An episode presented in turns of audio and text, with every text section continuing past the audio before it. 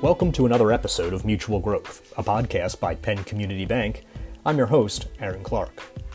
As our communities continue to respond to the coronavirus pandemic, one local hospital is working to meet the nutritional needs of Upper Bucks County students, all while keeping an eye on what comes next. Today I'm joined by Dennis Flieger, president of St. Luke's Quakertown and Upper Bucks campuses, to discuss their summer meals program and talk about the hospital's response to COVID-19. In our conversation, we cover the importance of consistent and healthy meals for developing minds, the trickle-down effects of the coronavirus pandemic, and what individuals and businesses can do to stay safe and healthy.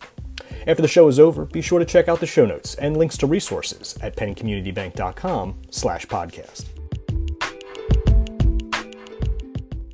All right, Dennis Flieger, welcome to the show. Thanks for joining us today. Thank you so much for having me today. Well, obviously, as part of St. Luke's, part of a medical system that's responding to an international pandemic, we're so grateful for your time today, and thanks for taking a few minutes. Before we dive into what we're covering today, which is your summer lunch program, can you just tell us a little bit about yourself, your role at St. Luke's, and how's the Upper Bucks campus doing now that you're fully up and running and in the middle of a pandemic? Sure, I'll be happy to do that. So I'm the president here at the St. Luke's Quakertown and Upper Bucks campus. So we are a two-hospital system here in Quakertown, as well as 12 hospitals across the greater Lehigh Valley region here. And we're in two states, so, very large network ready to serve our communities. We had the privilege of opening up a new hospital here in our community back December of 2019. And, it's been quite the few months since December. We thought moving a hospital was going to be the first and biggest challenge we'd be facing. Little did we know that 3 months later, we'd be facing a worldwide pandemic. In this role, I've had the opportunity to help bring this campus to life, as well as plan for the future at what was Quakertown campus. Mm-hmm. And also I'm involved with our planning here for the COVID pandemic here on our campus and making sure that we're able to support our community effectively. Since we've been up and running, though, it's really gone very well here. We've had great success. Our volumes have been strong. The patient's experience has been great. The people love the new facility, the private rooms, and all the home-like amenities that we put into this building as we were constructing it have really made a great difference in our community as well as to our patient experience, and we couldn't be more happy. Yeah, that's great. Like you said, certainly unanticipated need, but glad that everything's operational. We'll get back to talking about COVID-19, towards the end of this, but why we really wanted to have you on today was to talk about something that St. Luke's and your campus has partnered with Penn Community Bank on for a couple years now, and that's your summer meal program for the Quakertown area. Can you just give folks an introduction to that program and how it kind of came about? Sure. So last year we started this program, and it was really a unique opportunity. We realized when we did our community health needs assessment that between 50 and 60% of the children in the Quakertown School District subsidize lunches.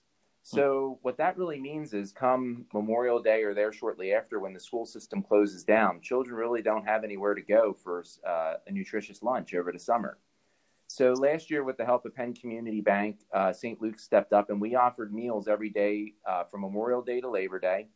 And families could come, anybody 18 and under could come here for a free meal.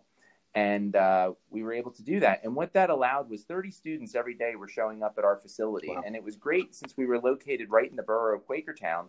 They were able to walk to the facility, have a lunch. And at that point, they were able to spend about 2 hours with us. And they would play games together and hang out and kind of be their own little community for that 2 hour period. Mm-hmm. So it was really a great way to see the students come together like that, to receive these meals. The other thing we were able to support at that time with the help of Penn Community Bank was the CSA, or Community Supported Agriculture. So every week we had shares of the agriculture delivered to the hospital, and we were able to distribute those to the families. And what was really neat with it was we found out, that we have started delivering recipes with the food as well, because we found a lot of people didn't know what to cook. And I know I was in the same boat. My wife did a CSA for a while, and if you got Swiss chard, I didn't know what exactly that even was. So, we put recipes with them, and this really helped the families to take advantage of it.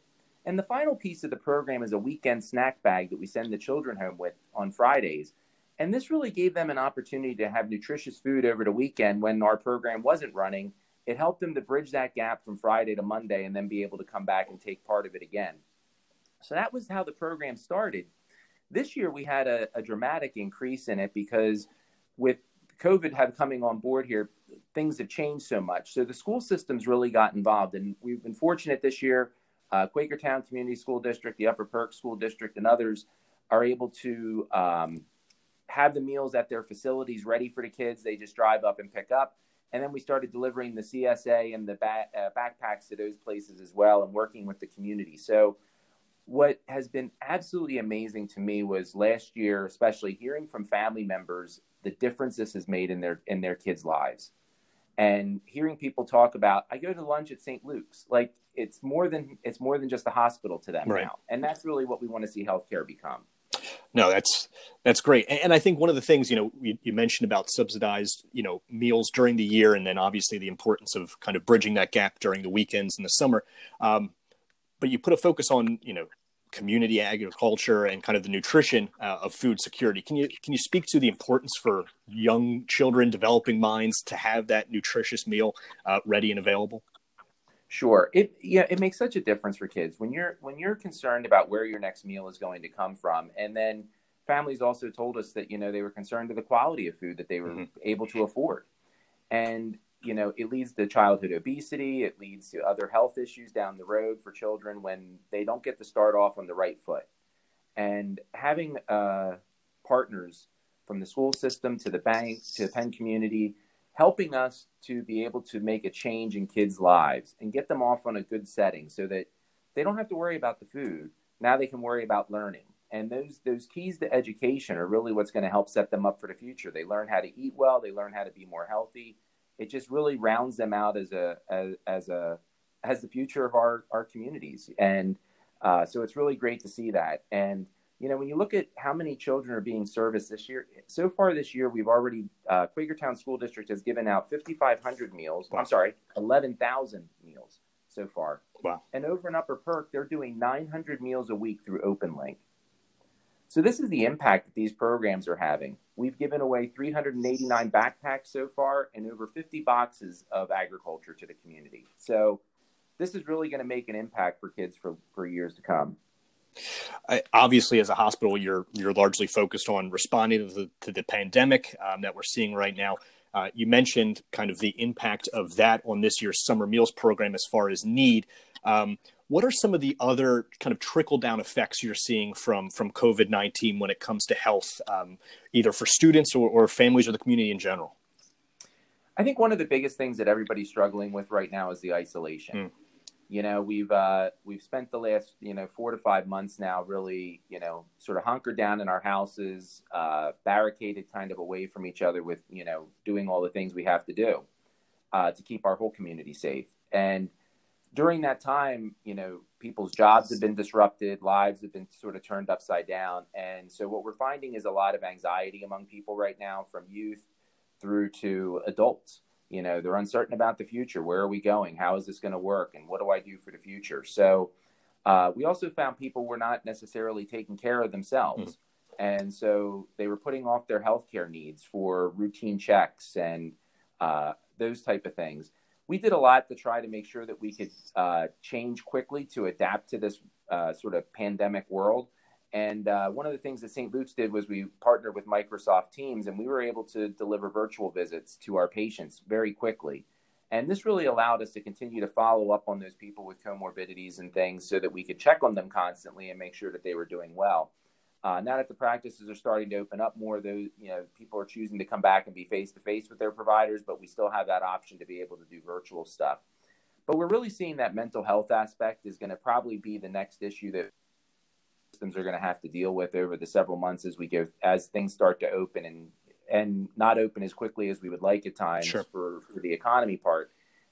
So I think that's, to me, where we're really seeing this. And for health systems like us, we're fortunate here now with this new facility. We had the all private room, so it really allowed us to respond very well to this pandemic.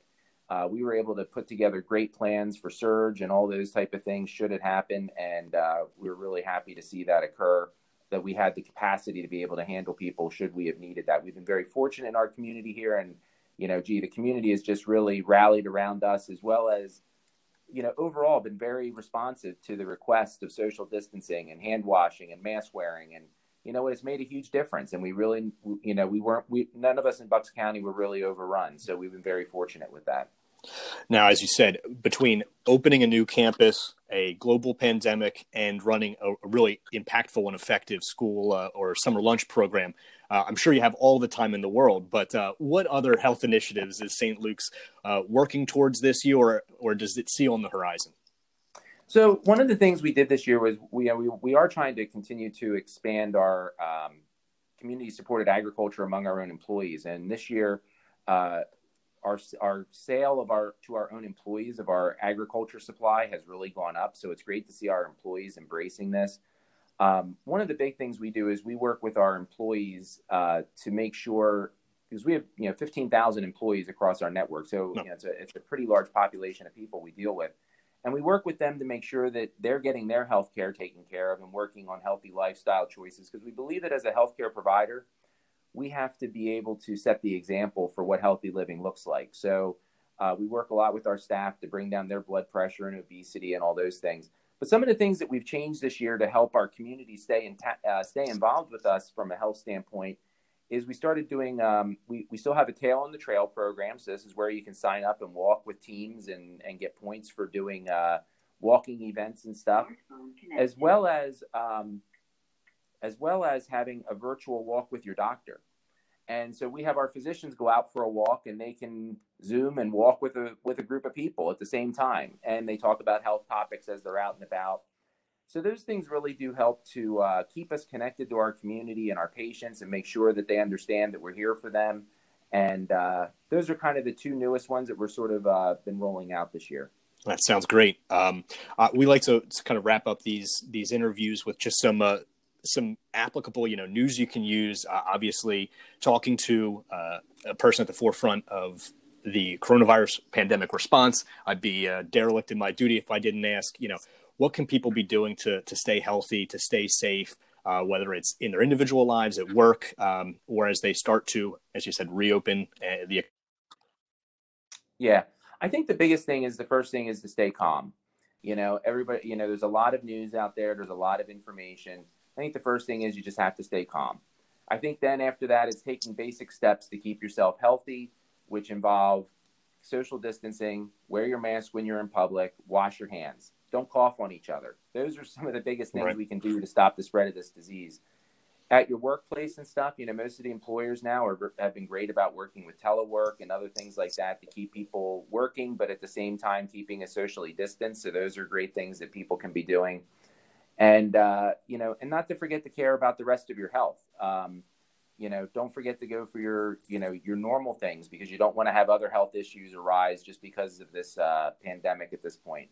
And, I would really like to thank our communities. They've really done a great job responding to this. And, I know, nothing's ever 100% perfect, and we can't expect that. But I think if we're all kind to each other, respectful of each other, and, work together, we can overcome anything. So I think we're in good shape moving forward. A positive note to end on. Dennis Flieger, thank you so much for joining us today, and best of luck moving forward. Thank you so much, and thank you for Penn Community Bank's support of this program. We really appreciate it.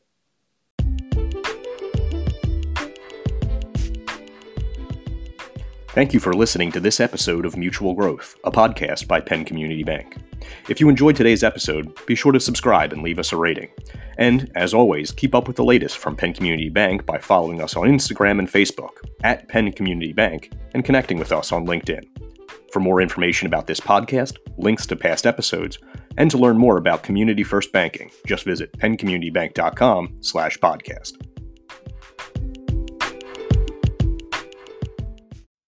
Mutual Growth is the official podcast of Penn Community Bank, member FDIC, equal housing lender. It is produced for the benefit of current and prospective customers and partner organizations. This program is provided solely for educational and entertainment purposes. The information contained herein is based on sources believed to be reliable, but is not represented to be complete, and its accuracy is not guaranteed. The opinions, views, and estimates expressed are those of the presenters at the date of production and are subject to change without notice. Please email marketing@penncommunitybank.com regarding booking or repurposing any part of this podcast.